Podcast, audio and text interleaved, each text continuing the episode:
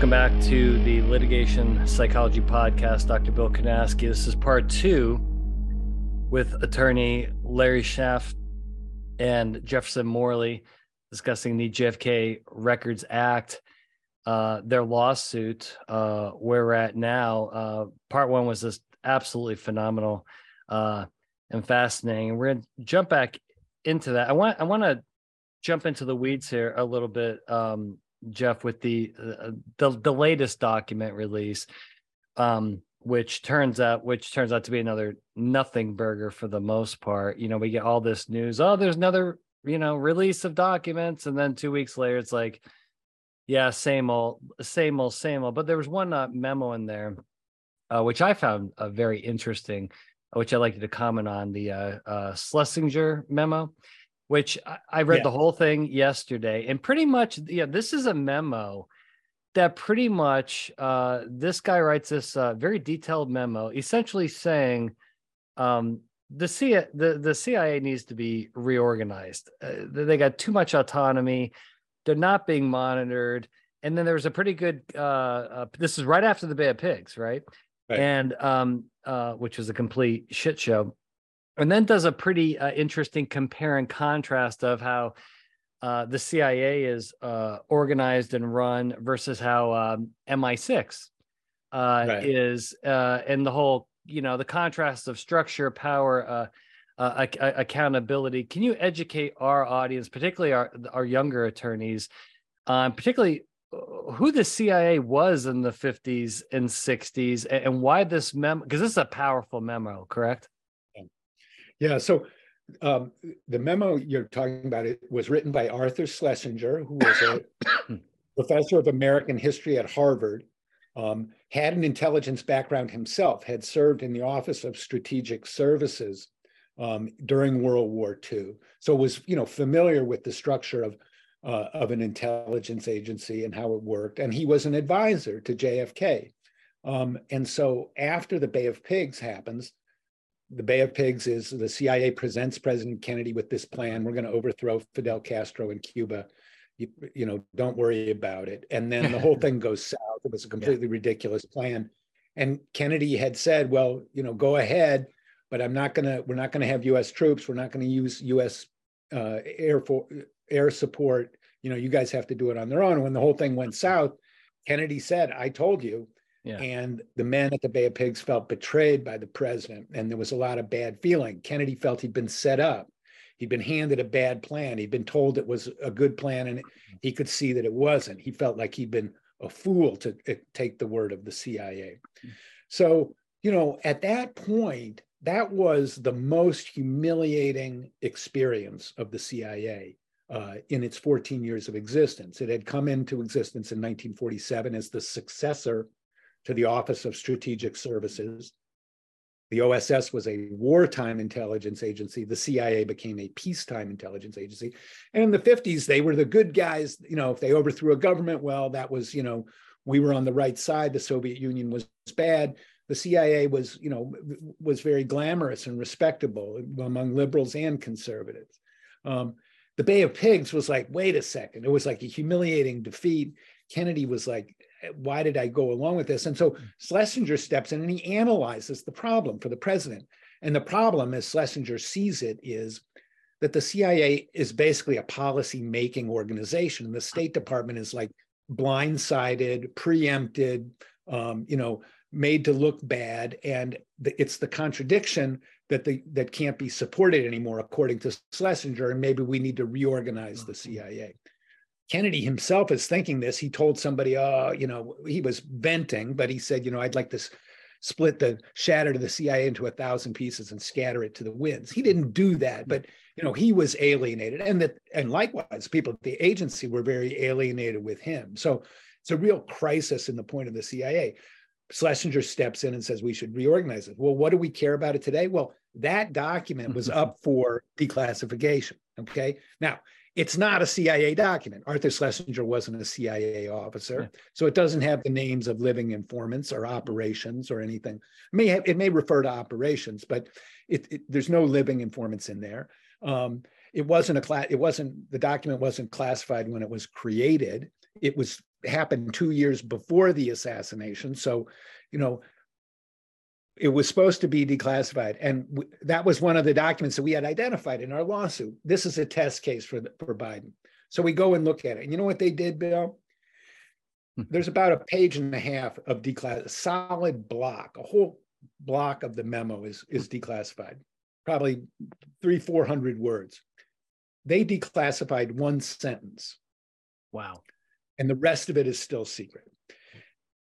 60 years later. And so, you know, what, what that tells me is the alienation of the CIA and the Kennedy's White House is still a sensitive issue 60 years later, and it's related to the assassination. That's what the CIA is telling us very clearly with their secrecy measures. This is too sensitive. We don't want to talk about this right now because the alienation of the White House and the CIA is a factor, is somehow related to the assassination. That very information that is contained in the memo is embarrassing to the CIA. And that's why they're keeping it off the record. It has nothing, it has nothing to do with national security. That's absolutely incredible and disappointing. I mean, it's funny, you know, we uh the topic of classified documents has been pretty popular uh, lately uh, in the media. We'll probably get the contents of Hunter uh, Biden's laptop before we get the records you're looking for. Uh, unfortunately, maybe not, but, Bill. Maybe here's the problem: if you can't declassify 60 year old records, right? How are you going to cla- declassify records from four years ago or or eight years ago, right? I mean, it may be 60 right.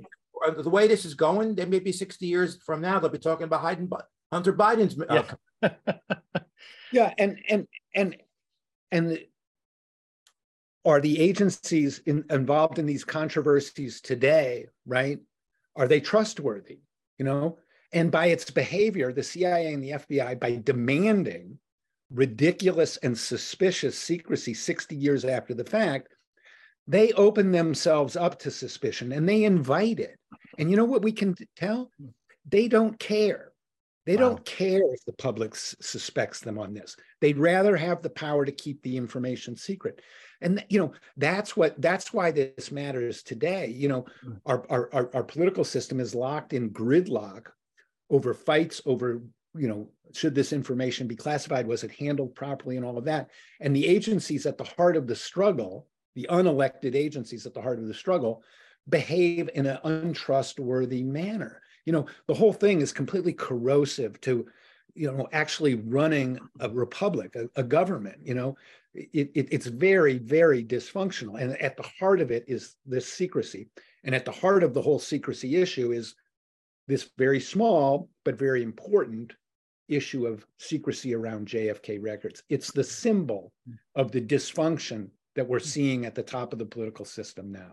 The people, so you have people that work for these agencies, their job is to decide if records are to be declassified or not, right? This is their day to day job. Yeah.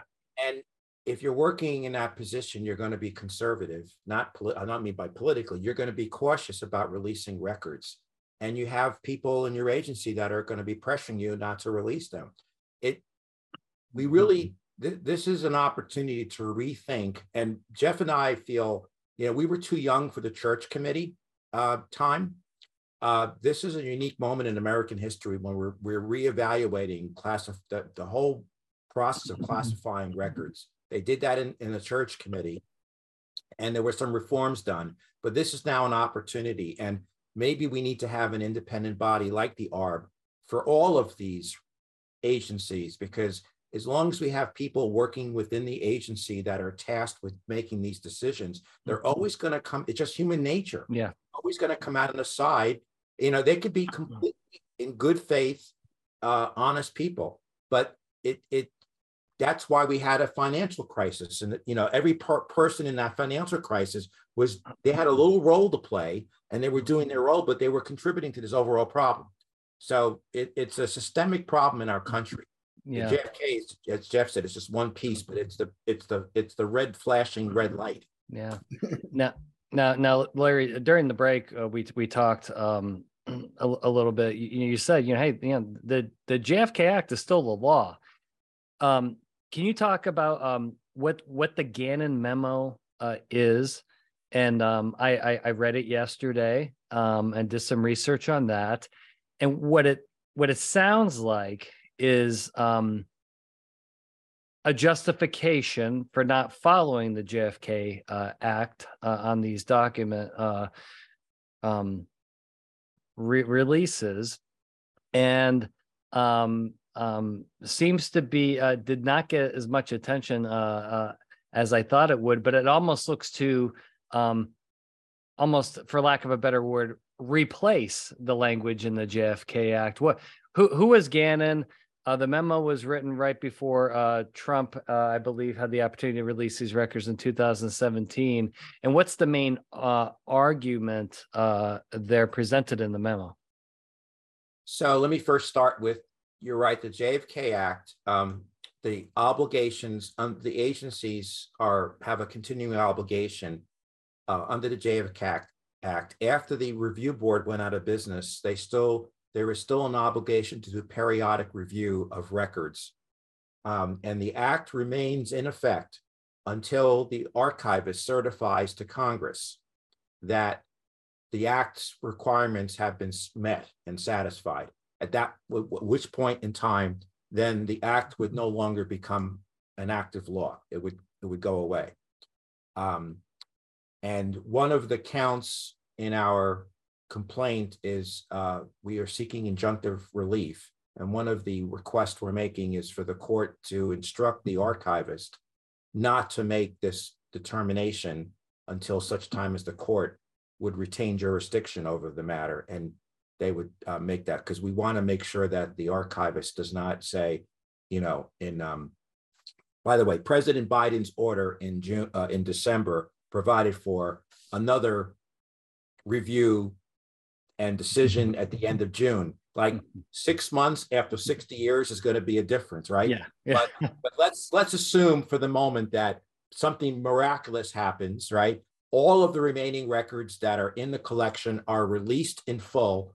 What we don't want until the issues that we have been raised in our lawsuit um, are adequately addressed. For the we don't want the archivist then saying, okay, it's all we're all done. This is finished. Um, we don't want that certification to be made. Um, Curtis Gannon uh, was a Department of Justice attorney. Um, when the president issues uh, executive memorandum or executive order, the usual procedure is for the order to be re- reviewed by the Department of Justice for um, to make sure that it meets all the requirements for the president to issue an order the order is effective on the administrative agencies within the executive branch. Was the president cannot issue an executive order against Congress, right? So, um, so Curtis Gannon wrote a very, very good memo. Um, give him a lot of credit. He's a very smart lawyer, justifying a six-month extension of a postponement for six months from October to April of 2018. Um, and I can't go into it too much because it's the subject of our litigation. Sure. Um, but he he did um, seem to rewrite the statute um, in order to support the six month postponement. But in any event, the memo did not support a three and a half year postponement, and I have not seen, and anyone and the other age, uh, other nonprofits who have filed Freedom of Information Act lawsuits have not seen either any Department of Justice memo supporting the April 2018 order for three and a half years. So uh, the Curtis memo was used. Now, interestingly, Curtis Gannon uh, was also the attorney who drafted the Muslim ban order. No way. Yes. oh yes. wow. Yeah. Go figure. So he um, he played a big role in uh, in that administration. Jeff, I believe he's in the Solicitor General's office now, if uh, my recollection is correct. Um, in any event, uh, you know his memo was instrumental in getting given the legal support to but to Trump for the six, the first six month memo uh, postponement, but it by its terms and it was limited to a very specific section of the statute. Um, it was whether Section 5G 2D authorized a temporary certification.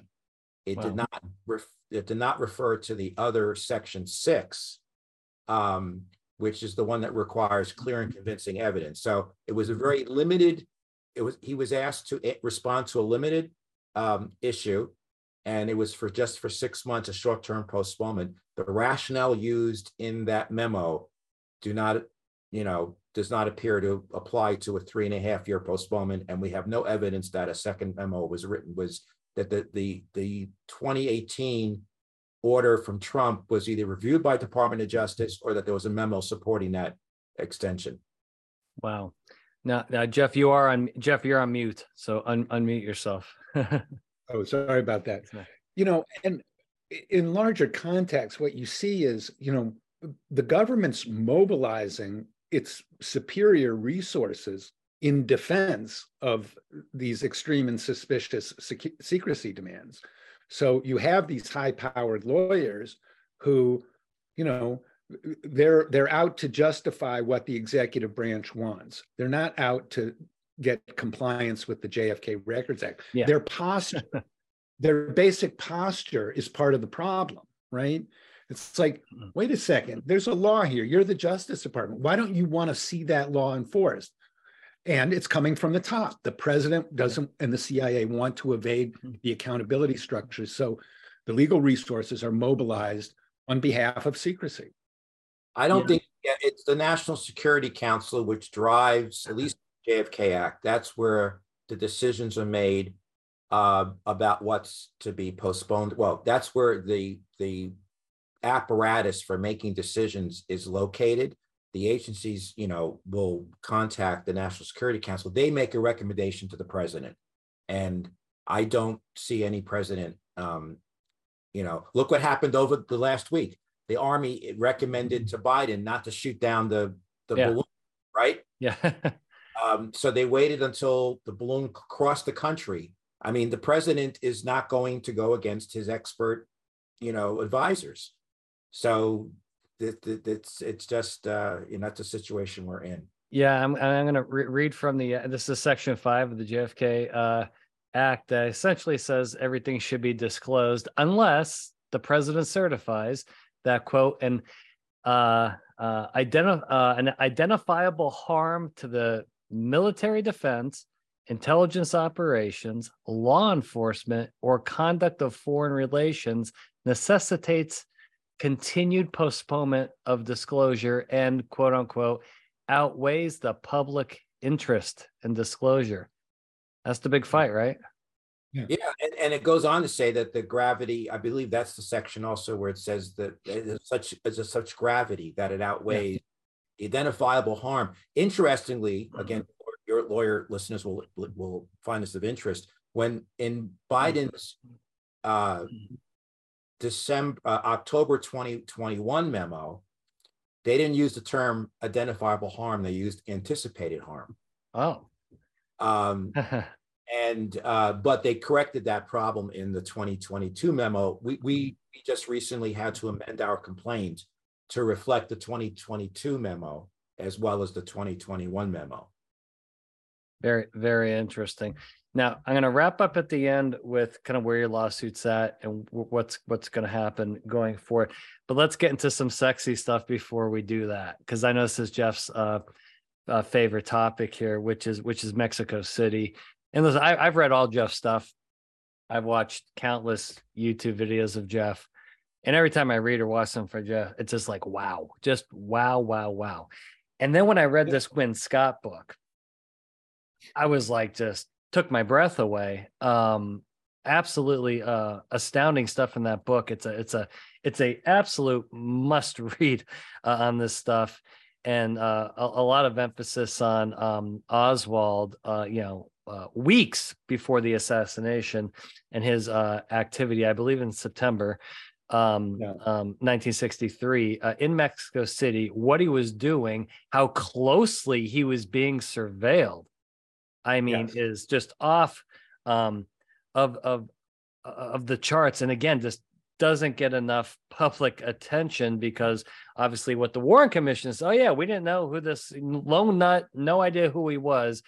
Yet uh, now we know that was very far from the case, right, Jeff?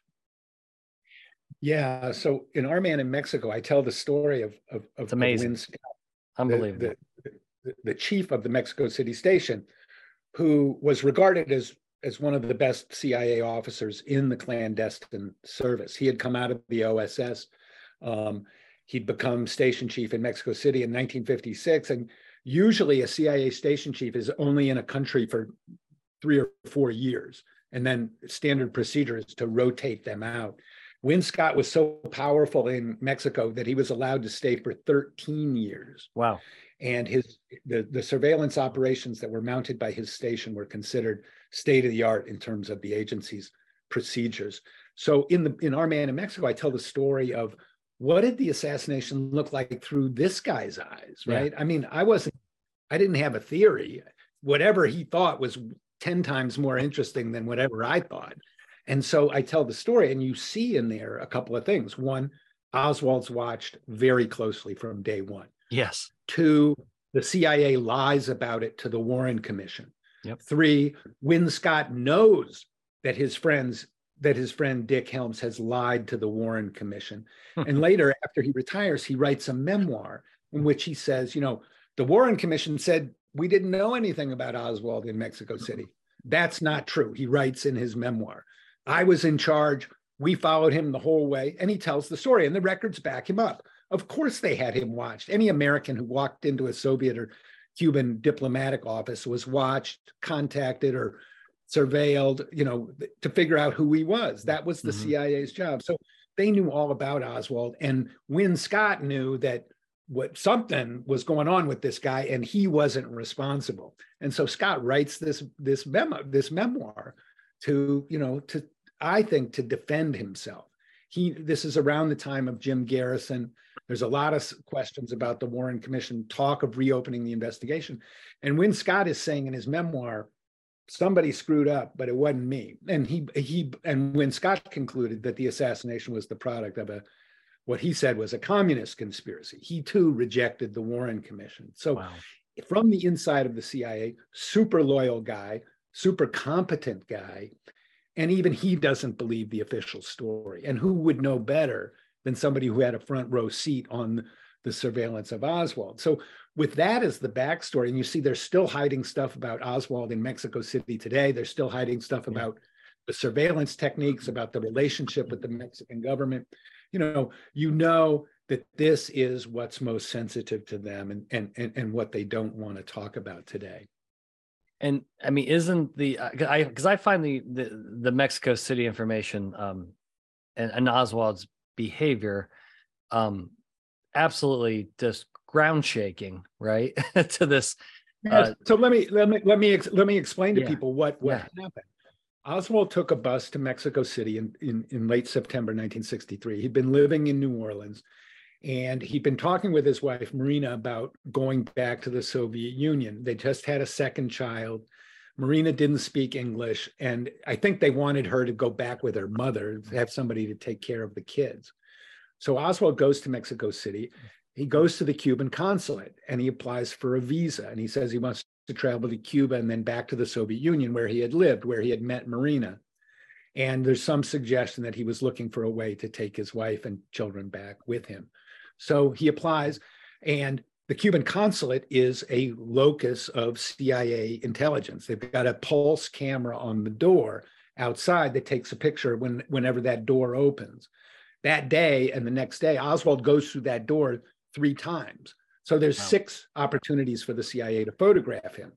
Um, the pulse camera, it was later determined, was working that day, despite a CIA story that it wasn't.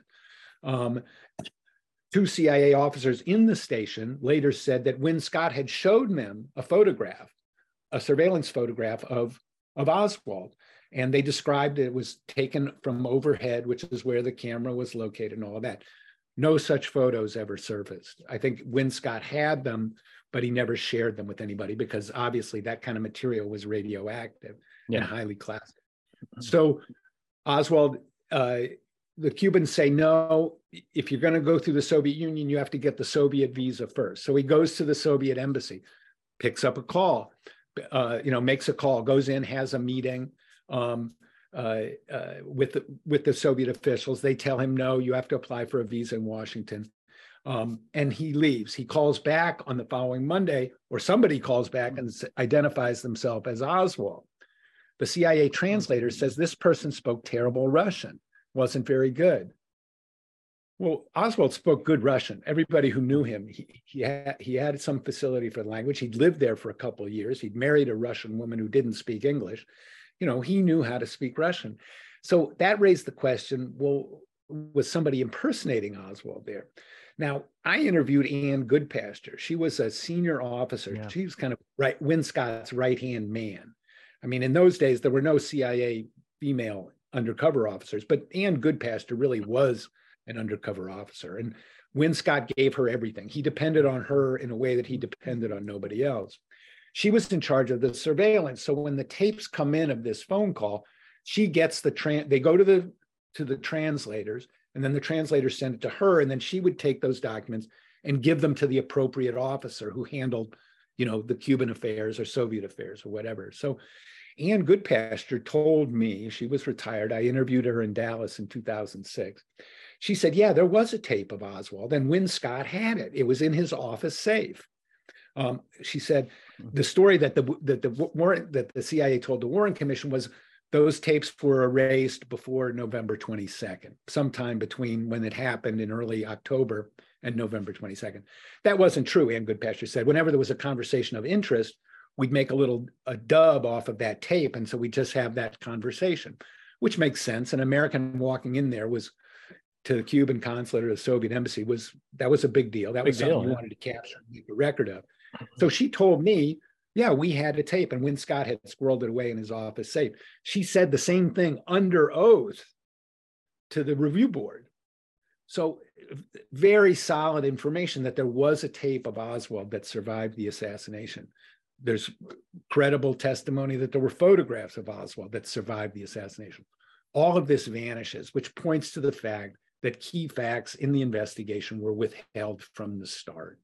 It's it, it's it's un, indisputable um, you know, the record of what we see of what happened in Mexico City. So Oswald is frustrated. He's not going to get a visa to go to Cuba. So he goes back, um, he goes back to Texas and the FBI is watching him closely. They note that he's back in Texas and they send, by the end of the month, they send the CIA a cable about Oswald saying, we know he returned from Mexico City and uh, he's living in the Dallas area.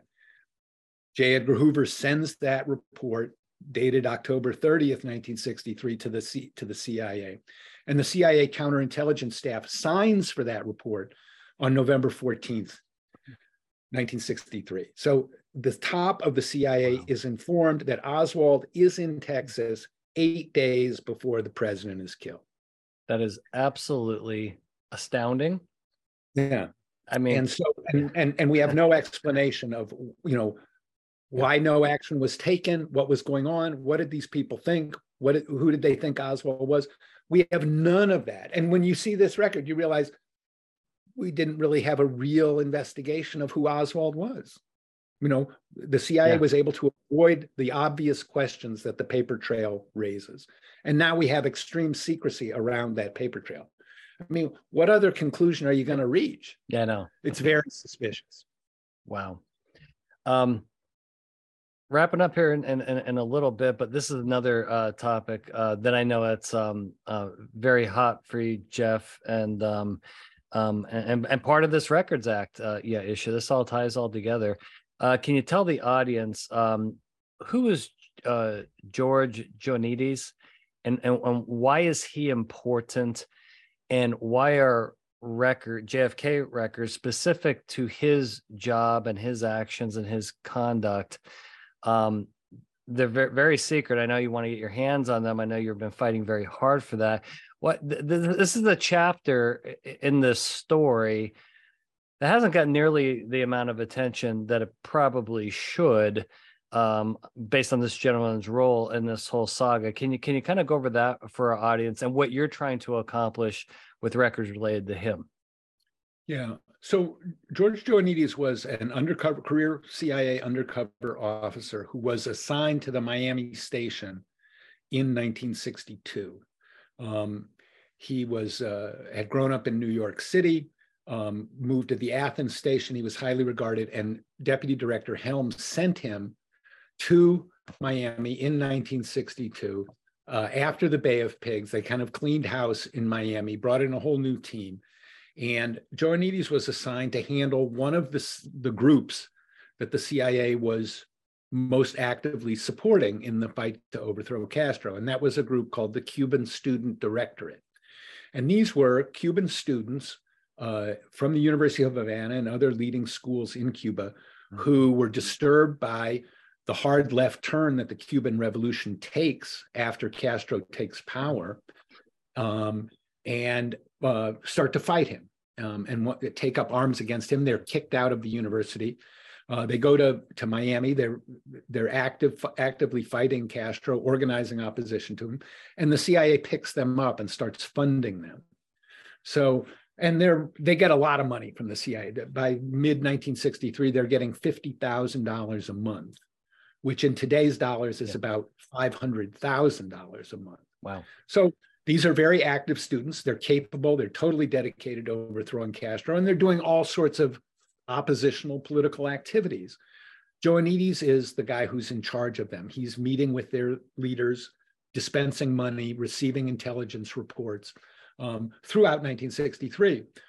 Well, in the summer of 1963, Lee Harvey Oswald comes to the attention of the Cuban Student Directorate's delegation in New Orleans. This is a group that has delegations in cities throughout North and South America. You know, the opposition to Castro was real.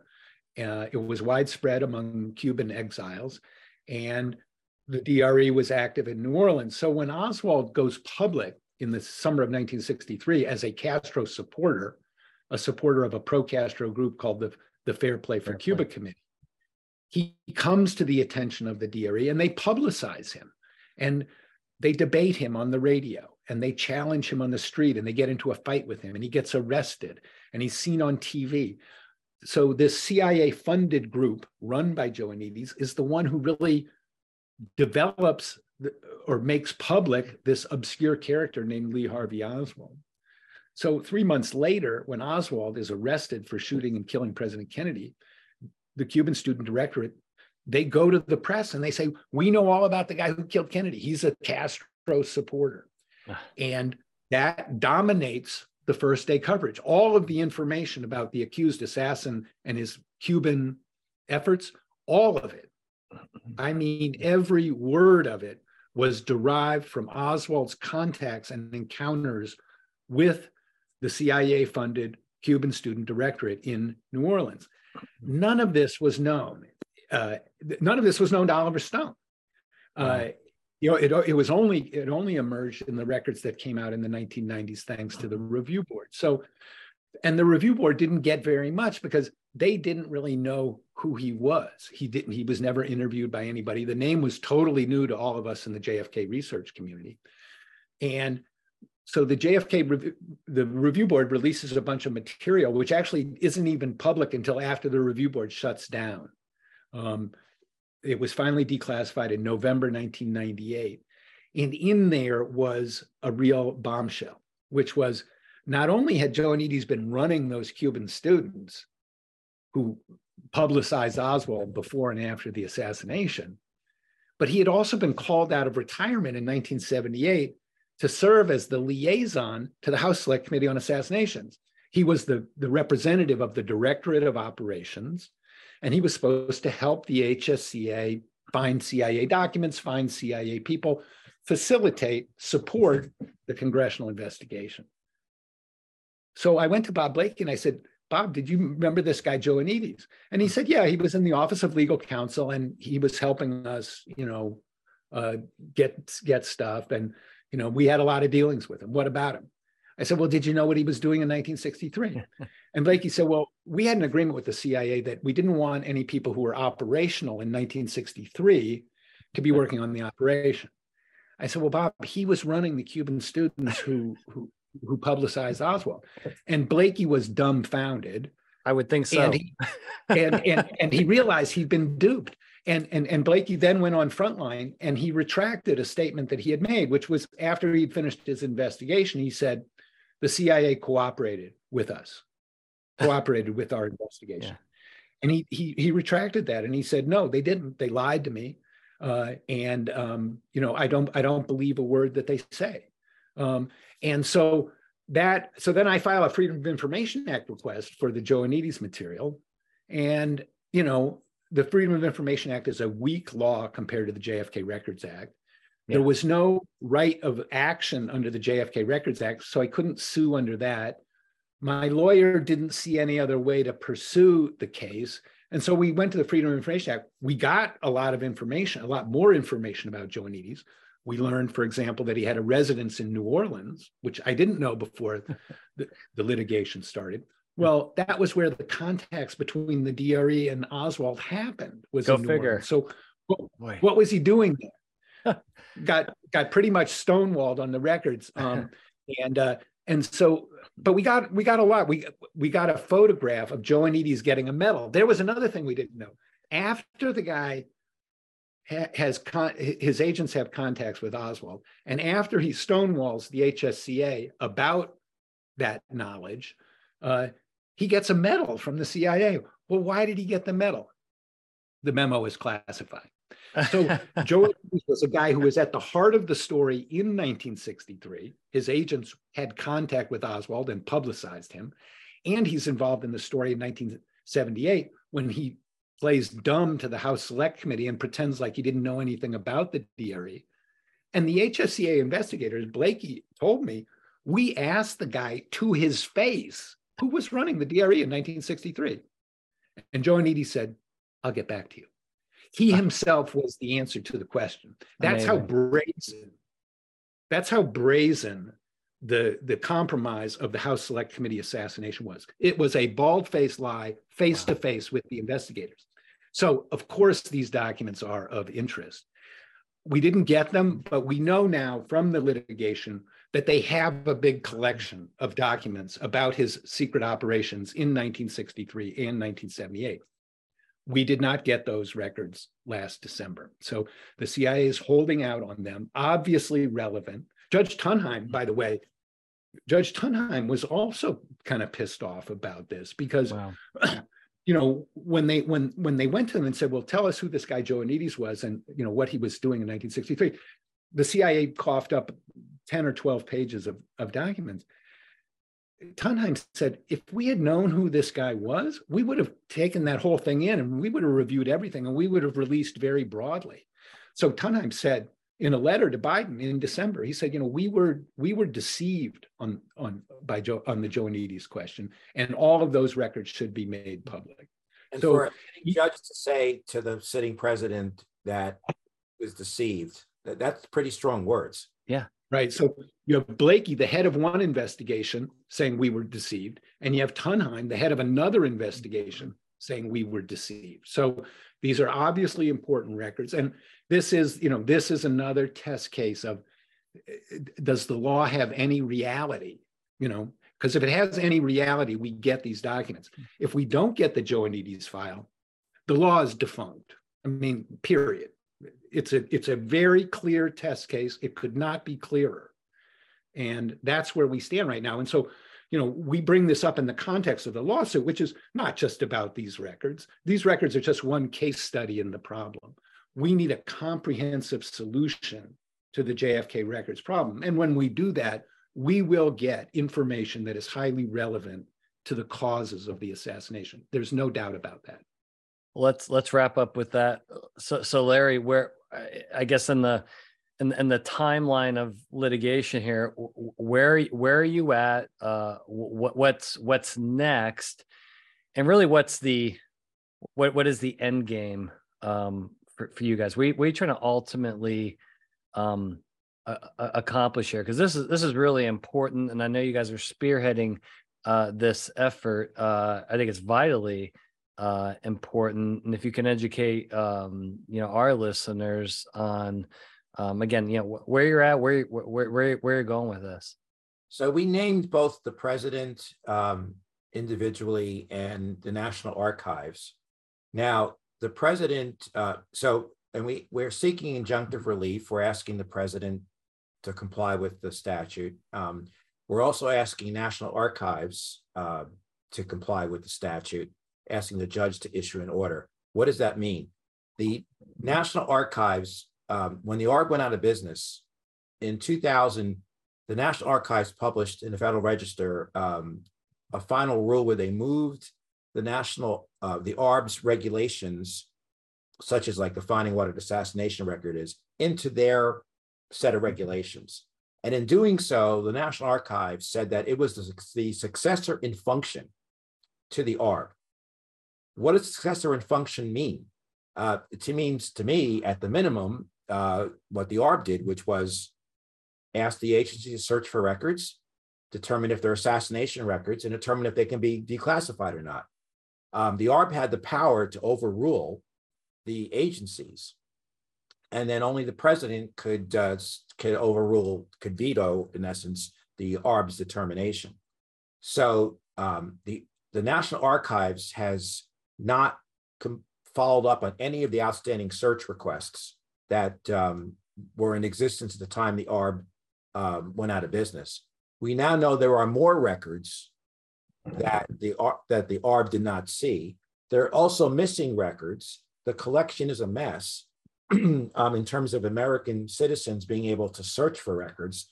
So we're asking for this sort of relief. Now we for under the uh, for the National Archives, we're, we're using the uh, Administrative Procedures Act and uh, the Federal Records Act for the president, the president is not an agency for purposes of the Administrative Procedures Act. So we found uh, some uh, pre APA common law decisions that we're using as that basis to go after him.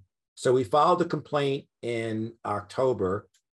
Um, it's on the Mary Ferrell website. Uh, it's Mary Ferrell, F E R R E L L. So if you just Google Mary Ferrell, um, org, I think it is, uh, the, the complaints there. We anticipate that the government is going to file a motion to dismiss. Wow. Shortly. And um, at that point, um, you know, we think we have, I assume it's going to be on partially on grounds of standing. Uh, as an environmental lawyer, I'm very familiar with standing arguments. um, so I, I think we're in good shape, but you know, you never know. We're we're going to be facing a a hundred years of uh, Department of Justice experience in in uh, standing. Yeah. So uh, we we have a uh, first uh, the initial conference with the judge. I think is scheduled in May, perhaps. Um, I forgot what precisely, but anyway, so the, we we filed the complaint. They haven't filed an answer yet. Um, we presume they're going to file a motion dismiss before they file their answer. And if they do that, we'll be knowing in the next week or so if that's the case. And I should say, um, Bill, um, I cover these, I'm covering the lawsuit very closely in my uh, JFK Facts subscription newsletter, jfkfacts.org, um, uh, jfkfacts.substack.com. Uh, and uh, so, you know, when motions are filed, um, when we have a hearing, kind of the day to day stuff of the um, of the tr- of the trial as it unfolds will be covered on JFK Facts. That's Substack and the background material, you know, the lawsuit itself, some of the press coverage, um, the history of the lawsuit is all available on maryferrell.org. So, you know, we're just beginning to go now, and a lot a lot is going to happen in the next few months around this, and we'll we're going to get our day in court. So, well, hopefully yeah. we're, we're, get our, we're, we're definitely going to get our day in court on the motion to dismiss um, yeah. we're, we're, we're, confident we'll we'll survive that. Um, the uh, and, and the this, the action was filed in the northern district of california. Um, we have a number of members of mary Ferrell who live there who are researchers. And so that it's not in the district court uh, in the dc district. It's in the, the northern district of california. Um, and um, you know we'll see what happens. The um, the judge in the case, Richard Seeborg, um, is uh, notable. Um, he's the judge who threw out the um, the citizenship question on the census that President Trump and Secretary of Commerce uh, Ross wanted to put in. And it was Judge Seeborg who, who said, uh, who threw that out. Um, so we're hopeful. He's a judge who's, you know, has stood up to um, expressions of executive branch power and checked them and said, you know, you don't have the authority to do that. So um, that's, you know, that's our situation going into court. And just again, the, the big picture again is that the collection is not necessarily the universe of JFK records that are out there. Um, and we that's a very important point. We've developed, as part of our complaints, we've developed a list of documents that we believe are extent that are not part of the collection and that um, need to be searched for and need to be put into the collection so that the American people can see them. Yeah. Again, this is about Mhm. compliance Yeah. with the law. This is not about whether there was a conspiracy to kill the president. This is about complying with this Yeah. very powerful law, which was was enacted because the Freedom of Information Act, and it says that right there in the introductory clauses of the statute that the way the uh, National Security Executive Order was being interpreted and the way the uh, Freedom of Information Act was being implemented, there was not resulting in release of documents. I mean, much of the records that we got in the 90s and the 80s were a result of individual lawsuits filed under the Freedom of Information Act. And that has a number of exceptions which have been exploited by the agencies. In fact, um, the FBI was using the law enforcement exception to try, and as far as I know, the FBI is not actively engaged in an investigation of the Kennedy assassination. Um, as late as, you know, uh, 20, uh, 2018, the FBI was holding back 6,000 records about the mafia. Um, Wow. so, which raises all kinds of questions. Right. Um, I'm sure. D- different podcasts. Larry, Jeff, thank you so much for being on the Litigation Psychology podcast. It's a fascinating topic against dear to my. I, I deeply, just personally appreciate all of your efforts. I will continue to to follow um, um your work. Definitely oh, want to no, have one more you. thing. Yeah. Yeah, one more thing. I forgot. This is really important. In Yeah. addition to the lawsuit, we are trying to get Congress to hold an oversight hearing. Um, there are Nice. Committees. Uh, there, the committee, the oversight committee in the House and the Homeland Security Committee in the Senate have continuing jurisdiction over the, the JFK Records Act. If you live in a state, if, if you have a representative that's sitting on the over the House Oversight Committee, or if you have a senator that's sitting on the Homeland Committee, um, uh, Homeland, uh, yeah, committee, uh, and you're interested in this topic, please write your congressperson or your senator to ask them to hold an oversight hearing on the failure of the executive branch to comply with the JFK Records Act. We have a lawsuit filed, but we want to get a public hearing on the statute. Hopefully, a public hearing would put pressure on the agencies and the president to comply with the act. So I just wanted to make sure that your listeners Yeah. can play a role in, Oh, in this matter. And and and and your- and your listeners should know Judge Tunheim supports this too. He was disturbed by the sham release last December, and in his letter to Biden, where he urged maximum disclosure, um, afterwards, when he saw the results of it, he said Congress needs to step in and hold hearings about why the JFK Records Act is not being enforced. So there Yeah. is a congressional piece to this too. You know, Yeah. we- we're working with the press we're working with the legal system but we need to engage with the political system as well because the, a solution ultimately has to come from the government itself And, and the other committee that potentially could help is the intelligence committees of both the House and the Senate. So again, uh, your listeners, if they're interested in this topic, they should look, look up their congressperson, see if they Yeah. sit on on the intelligence or oversight committees in the House. And it, look up their senators and see if they sit on the Homeland Security or the intelligence committees in the Senate. And if they do, please write a letter asking them to uh, hold an oversight hearing. It, now it begs, it begs a final question here. Uh, it, it, took a it took a feature film and Oliver Stone, really okay, in 1992, to get this thing to get the public demanding. I mean, public, you know, with pitchforks and torches, right? Does it take another type of effort to now get this to the next level? I think Oliver Stone's film got this started, created enormous um, pressure, I think, uh, on the government. And then also an enormous, uh, just kind of curiosity in the American public, and then a demanding American public. What can be do? What can be done now to create a similar type of energy to to keep this momentum going because obviously they're trying to kick this can down the road kill the momentum. What can be done to get this back out?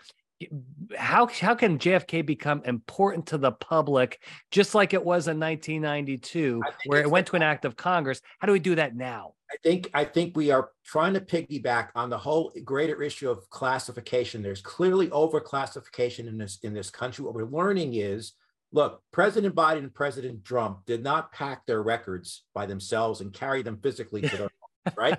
People did that for them. There is a problem with overclassification in this country. Yep. And if we can't get 60 year old records declassified, how are we going to get records of the Trump and the Biden administration declassified? We have a problem in this country, and we want to use this this current conversation in the country use the JFK assassination as the poster child, right, for this problem. And so yes. we're hoping that the momentum Excellent. of that declassification or overclassification that we can use piggyback on that. Outstanding, guys. Uh, Jeff, Larry, thank you so much. An incredible two hours. I know uh, uh, I got a lot out of this. I know our listeners will. Um, thank you so much to our audience. I hope you enjoyed that. Litigation Psychology podcast brought to you by Courtroom Sciences. I'm Dr. Bill Kanasky. We'll see you next time.